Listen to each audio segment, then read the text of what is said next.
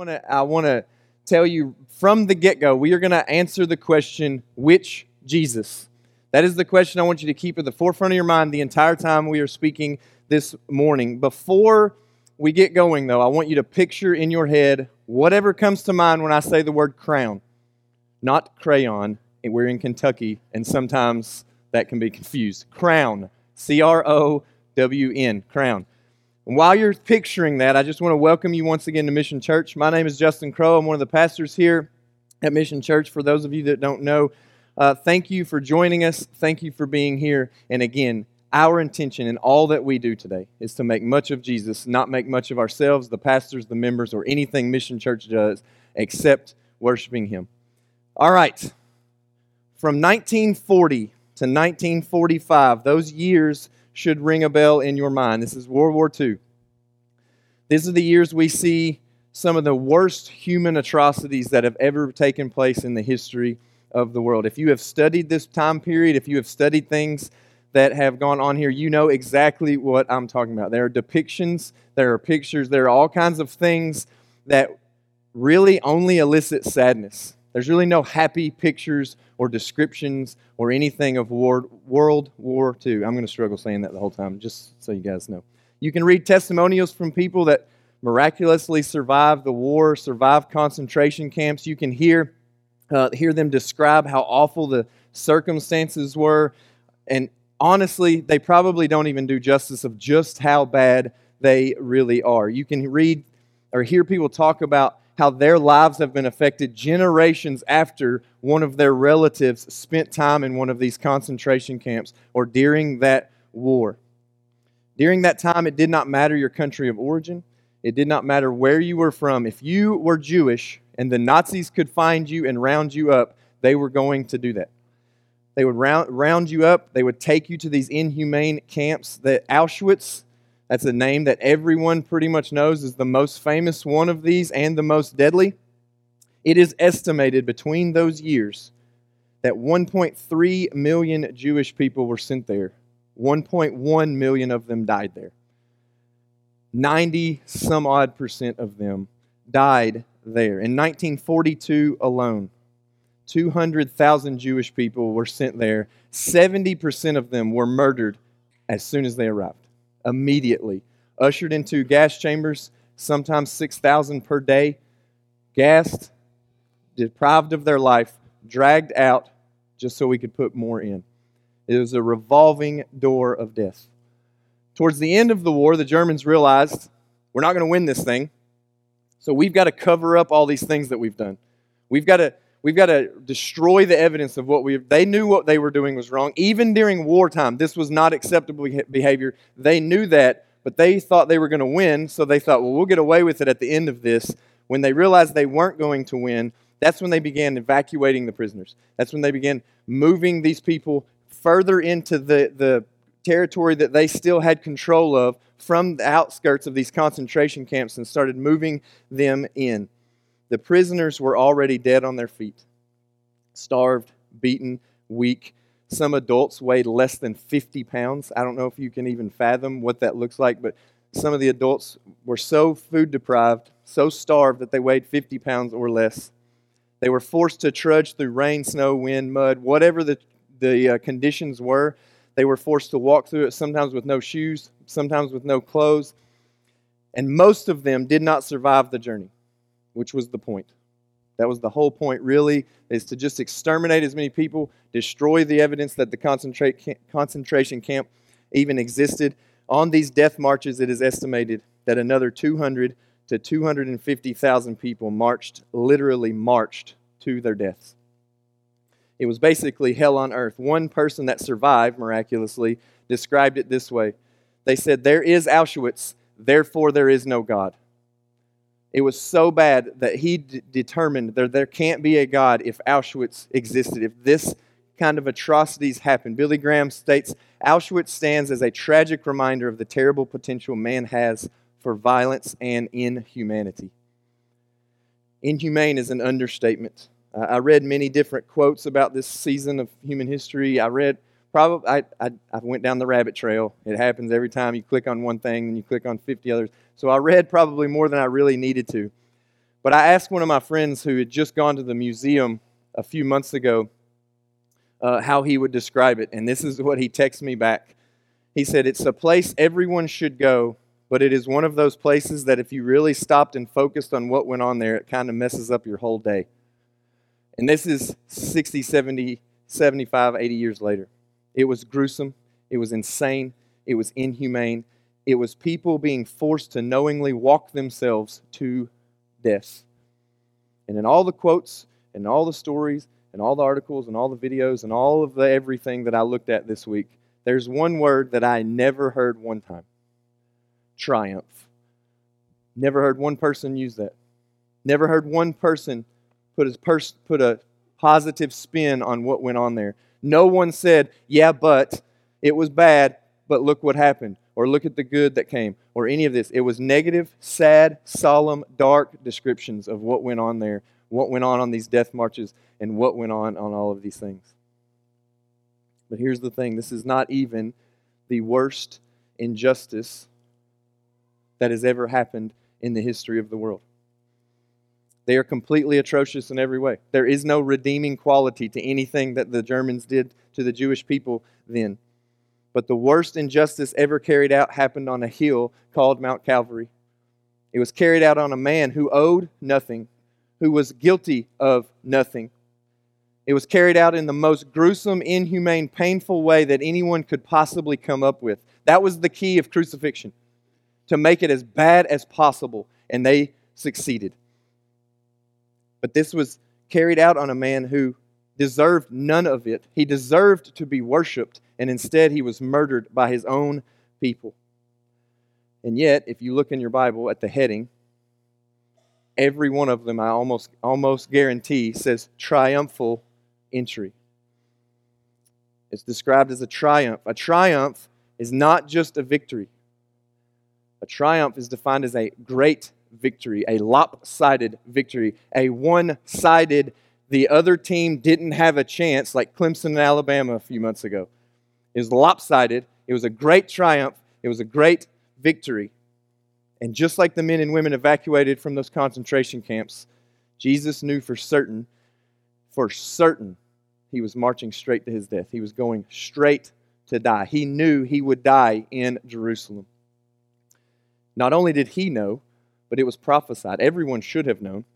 He tried to tell them over and over. It was foretold. Jesus said it over and over. He said it in coded language sometimes. Guess what? Disciples didn't get it. He said it plainly sometimes. Disciples didn't get it. In Luke alone, there are three times where Jesus plainly says, as plainly as I'm saying this right now, in different ter- different language, but hey, they're going to kill me. They're going to kill me. I'm going to die. And they were like, what does he mean? You think he means something else by that?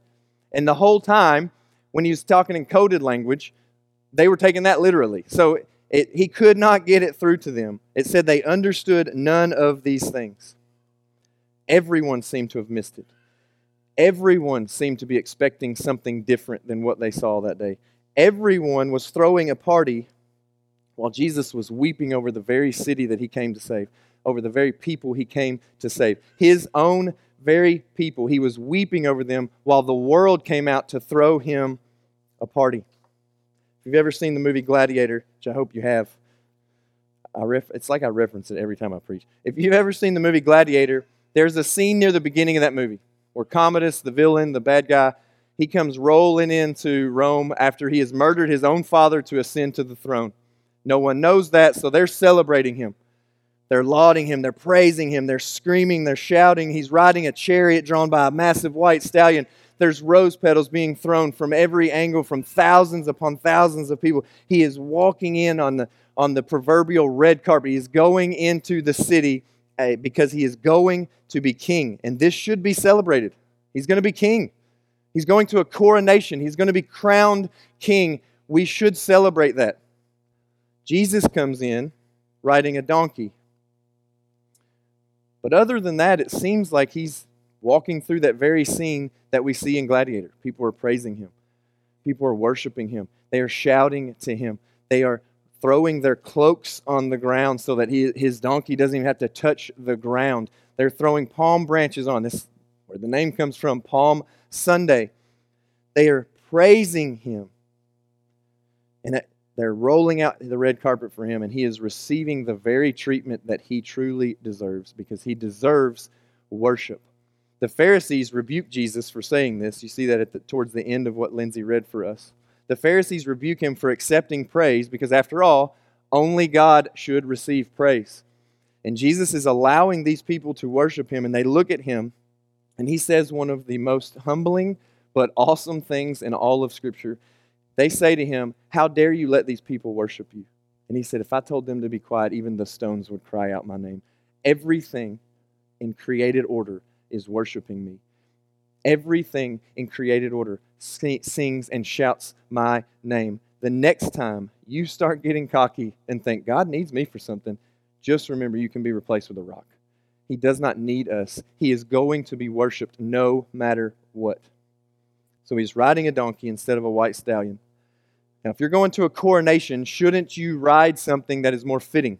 Shouldn't you announce your kingship a different way than riding a donkey in, kind of what was supposed to be quietly, but everybody came out and started worshiping him instead. But this is what the prophecy said. Again, Jesus is showing them. Zechariah 9 9 says, Rejoice greatly, O daughter of Zion. Shout aloud, O daughter of Jerusalem. Behold, your king is coming to you. Righteous and having salvation is he, humble and mounted on a donkey, on a colt, the foal of a donkey. Jesus was trying to once again, after time and time and time and time of telling them who he was and what he was doing, Jesus was trying once again to show, I am the Messiah. I'm fulfilling this prophecy. I'm going to fulfill all prophecies. I am this long awaited Messiah. This was not an idea Jesus concocted in his head to get followers. Hey, I'm the Messiah, this guy that you've never heard of. They were waiting for him for years upon years upon years. We see in Scripture Lots of people asking other people, Are you the Messiah we've waited for? They asked John the Baptist, and he quickly is like, No, no, no, I'm just pointing to the guy that is the Messiah. So they have long been waiting. They've got all the info they need, they've got all the texts. If they were a good Jewish person, they would have memorized most of those texts at some point in their life to remember the prophecies that a Messiah was coming to save them. And yet, even though Jesus seems to be riding to a coronation, he seems to be riding to become king with all of these people praising him. We know in less than a week's time, the very same people shouting, Hosanna, Hosanna, Lord save us, Lord save us, will be shouting, Crucify him, crucify him, because they have turned on him. They've been looking for him for decades. He shows up, and it takes about five days to change their mind from worship to murder. You see, at this time, Jerusalem would have been chock full of people. Uh, and when I say full, I mean full of people. This is no ordinary week for them, just like it's no ordinary week in the life of the church. Once we start Holy Week, it is, in my opinion, the most important week of the Christian calendar.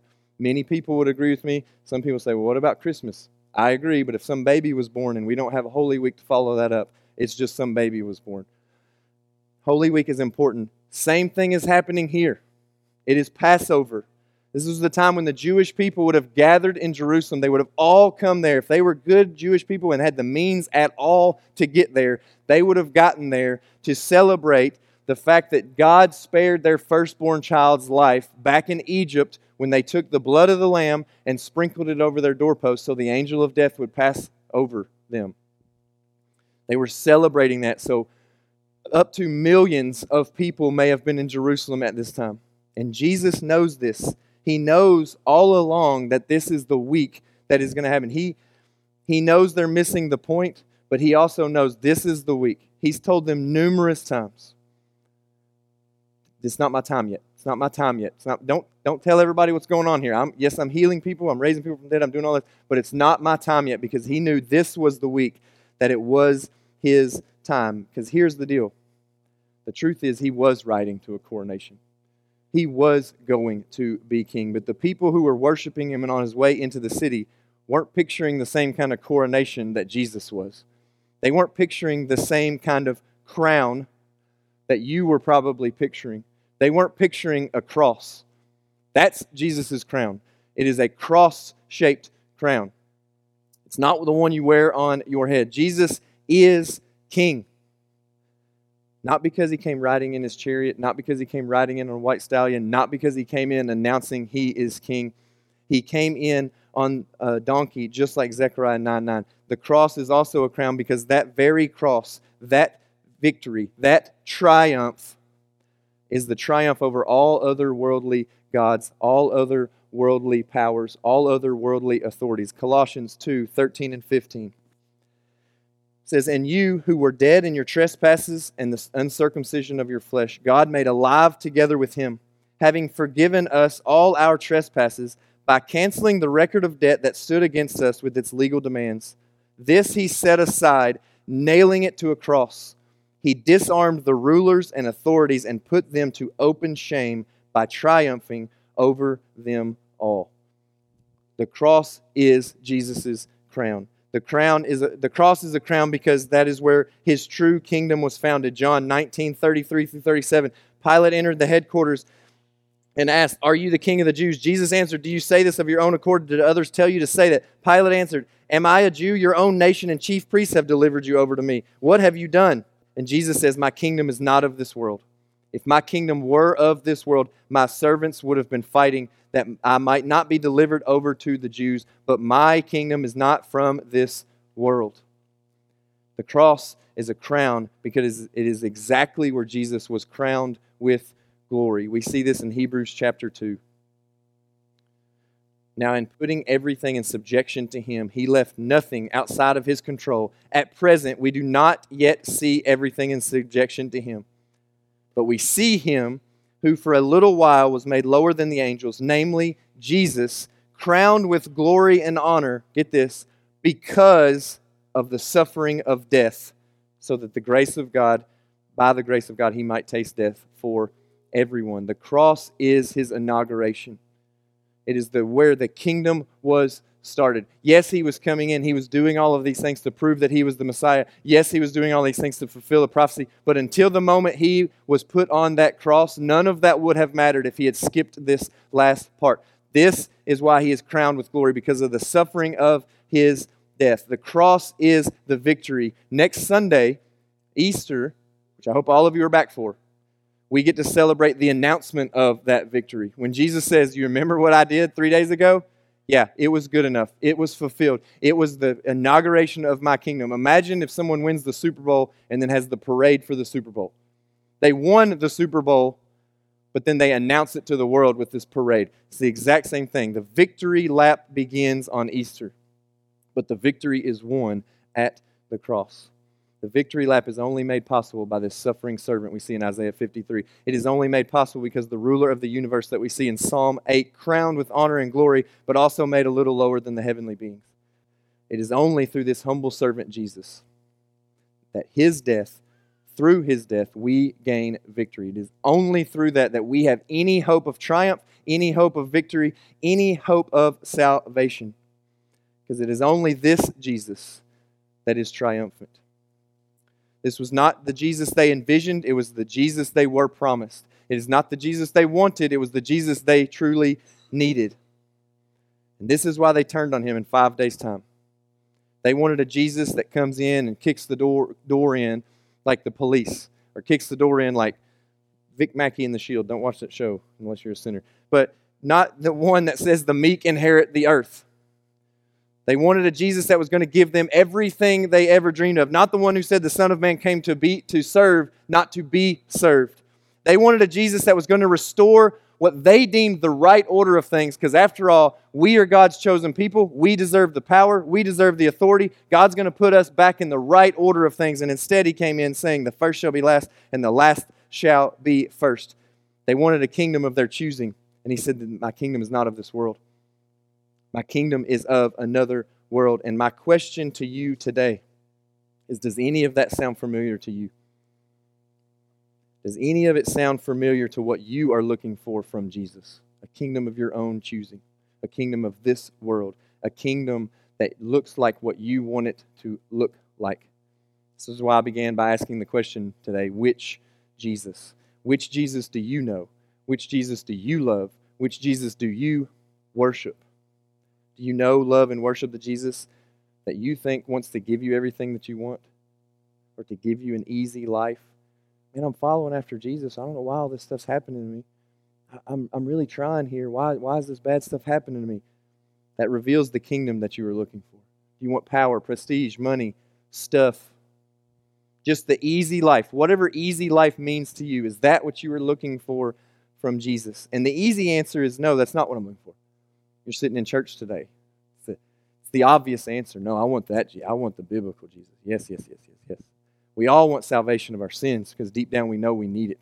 We know we're sinful. We know we do wrong things. We know that deserves to be punished deep down. We want salvation of our sins. We all want freedom for our addictions or freedom from the things that are ruining our lives or the things that are controlling our lives. We all want to be healed of things, whether that's physically, mentally, spiritually, emotionally, whatever it is. We all want healing. We all want victory in this life. We say, Give me triumph, Jesus. Give me triumph, but without the defeat first. I, I don't, I just want the triumph part. Give me victory without the process. I want to win the Super Bowl. I don't want to practice. I don't want to do the hard stuff. I just want to get the victory. Give me the life I want. Don't make me give up anything, though. I want to keep all the stuff that I want, and I want you to also bless me with the life that I want, even though I'm not doing anything over here. Give me abundance, but don't make me change my priorities. Don't make me change to do the hard things to gain abundance. Give me freedom, but don't tell me how to live. How dare you? I'm going to do me. I'm going to be me. I'm going to live my life. How dare you tell me how to live? But I, I still want the freedom that you bought me. I want, I want that. Just don't tell me how to live in it. Give me acceptance from you without having to experience rejection from the world. There's mine. That's why that's included. Because that's what I want. I want acceptance from Jesus, but I don't want to be ostracized by the world. I don't want to be made fun of. I don't even want to think that any of y'all are thinking anything but awesome, positive things about me right now. I don't even like considering that you might be thinking something else. I want acceptance from Him, but I don't want to experience the rejection from the world. Give me eternity, but don't demand so much in return. You see, this is how we miss the point, just like the Jewish people. Give me triumph with no death. Give me a crown with no cross. That is what we are begging for Jesus to do. And He is saying, I don't offer that kind of kingdom. I didn't come to establish that kind of kingdom. I'm not the king over that kind of kingdom. We see in John's account of this story, this triumphal entry is in all four Gospels. In John's account of this story, many of the people came out just to see Lazarus. They had heard, oh, he raised Lazarus from the dead. Let's go see if that's actually true. Let's go see if Lazarus is actually living. So they came out and they wanted to see if it was true. But then we see in John's Gospel that the Pharisees saw people going out seeing Lazarus was alive and determining that they wanted to follow after Jesus. And listen to their solution. In John chapter 12, they were plotting to kill Lazarus again. Like he'd already died once, and they're like, let's just kill him again. Let's, that'll destroy the evidence. Let, let's just kill the guy he raised from the dead, then kill the guy that raised him from the dead, instead of the rational response being, well, he's got power over life and death. Maybe we should worship him. Maybe we should follow him. Maybe he is the Messiah. No, no, no. Let's just kill the guy. And Furthermore, how do you threaten the guy that's already died? Like, hey, we're going to kill you. I got the t shirt. Been there, done that. All I got was this crappy t shirt. All right. So, how do you even try to threaten him with death? He knows the guy that can raise him back to life again. That was their solution, though. Let's kill them both. Just get rid of it all. It was let's march them to their death, concentration camp style. But we're still fighting the same battle. You're like, I don't even know Lazarus. Never even met him. They wanted the promise of Jesus to apply now, kingdom now. They wanted what they wanted now. That's what we want.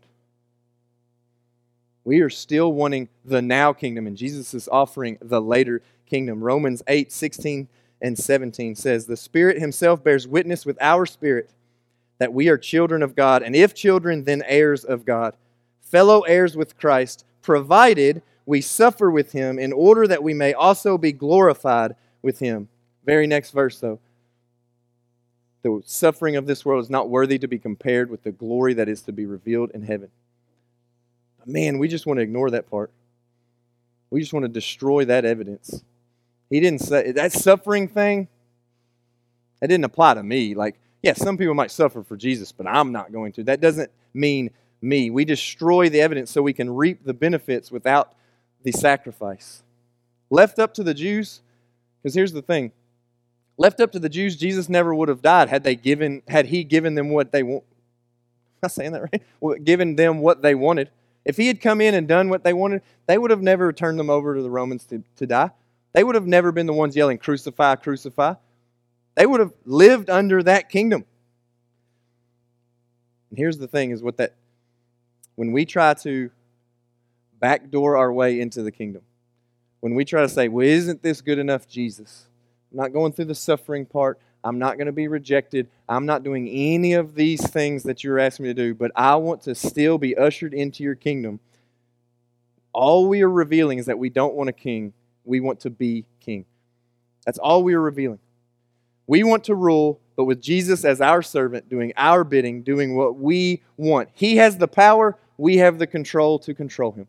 That's all we are revealing. We are trying to kill Lazarus and pretend like he really didn't raise him We're trying to kill Lazarus and pretend like the evidence doesn't exist, that it doesn't really say that I have to suffer, that it doesn't really say I have to go through the hard parts of life, that it doesn't really say Jesus is not offering the easy life where nothing goes wrong. Destroy the evidence. And here's the thing we are really, really good at lying to ourselves. Really good at it. Because we can truly convince ourselves, man, I am following Jesus. I go to church some.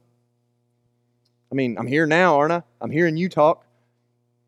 I give sometimes, maybe, like when I feel really pressured to do so, I give to the church. I, I say, God bless you every time somebody sneezes. Every time.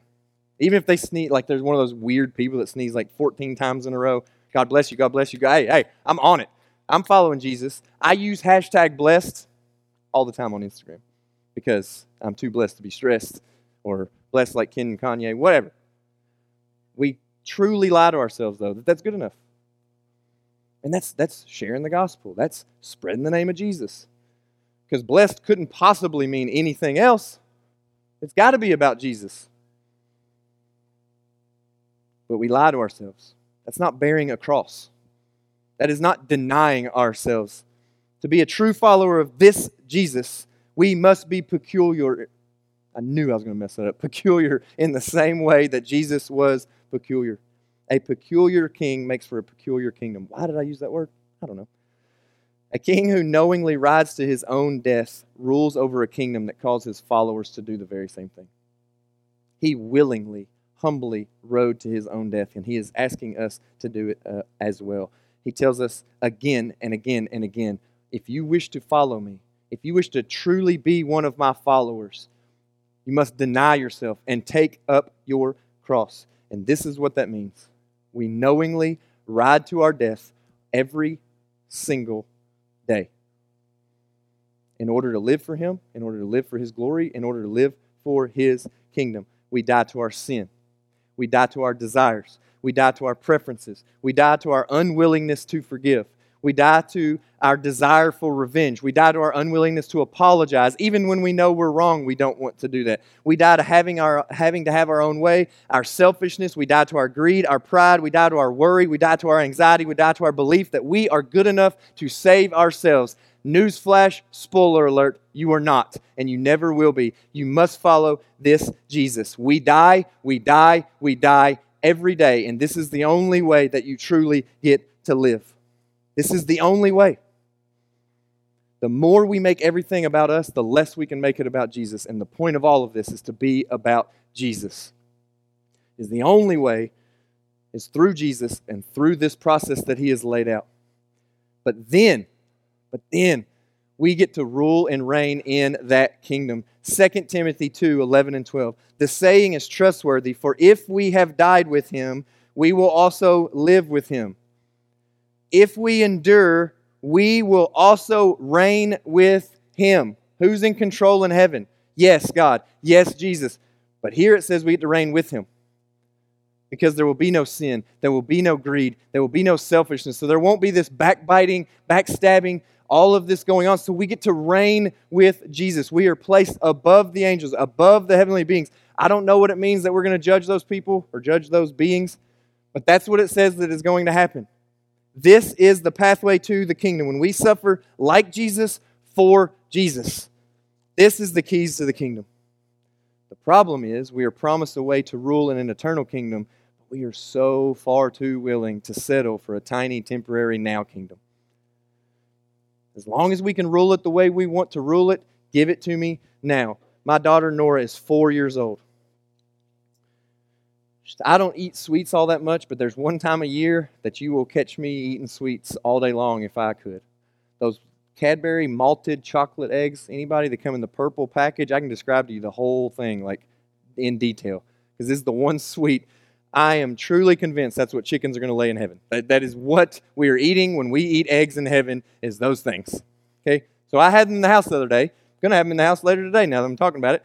So the eggs were sitting there. Nora is late in the afternoon. Nora was like, Daddy, can I have one of those eggs? My first response in my head was, Heck no, I'm eating all of those. But the second response was, Dinner's coming. So you got to wait till after dinner to eat your sweets. It's a good parent thing to say, right? she kept on, I don't want to wait. I don't want to wait for dinner. Da, da, da, da. I said, Nora, this will be a good learning experience for you.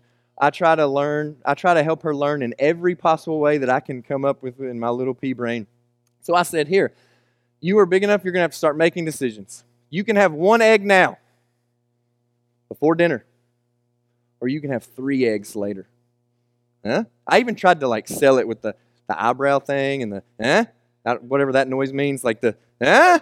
You can have one egg now or three eggs later. Huh?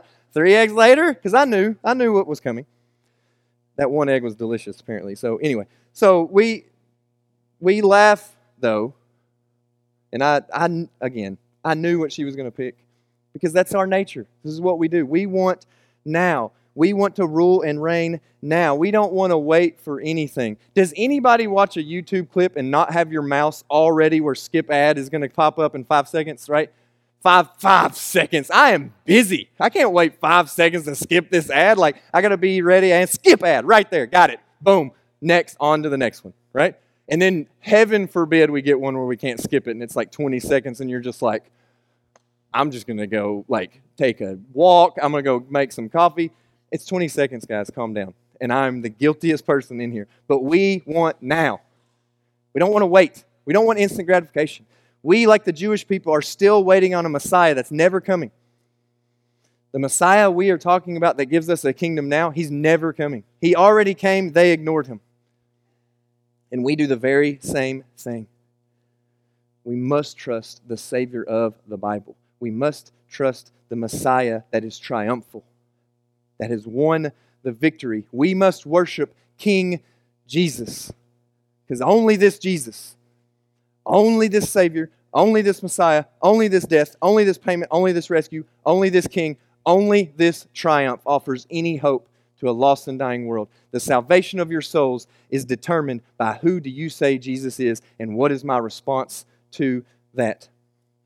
It is only this Jesus that offers any chance of salvation. So I cannot let you leave today without asking you which Jesus. Is this the Jesus you are serving? Is this the Jesus you are knowing, loving, worshiping?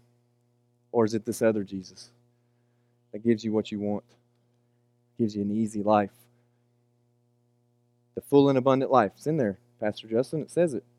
So that's what he wants to give me, right? Yes, doesn't mean what you think it means. See, Jesus is king. He rode to his coronation that day on a donkey and his crown was a cross. The question is now is he king of your life? Is this Jesus truly the king of your life? If he says jump, do you say how high or can I do it tomorrow? Or what about a hop? Or is a leap okay? Is a skip the same as a jump, Jesus? Because I want to try to find a loophole into your kingdom. And he's saying, there are no loopholes. I'm it. I'm the way. I'm the truth. I'm the life. It is only this Jesus.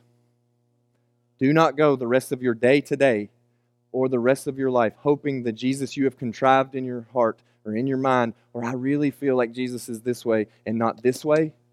Do not leave here today thinking that that's going to be okay.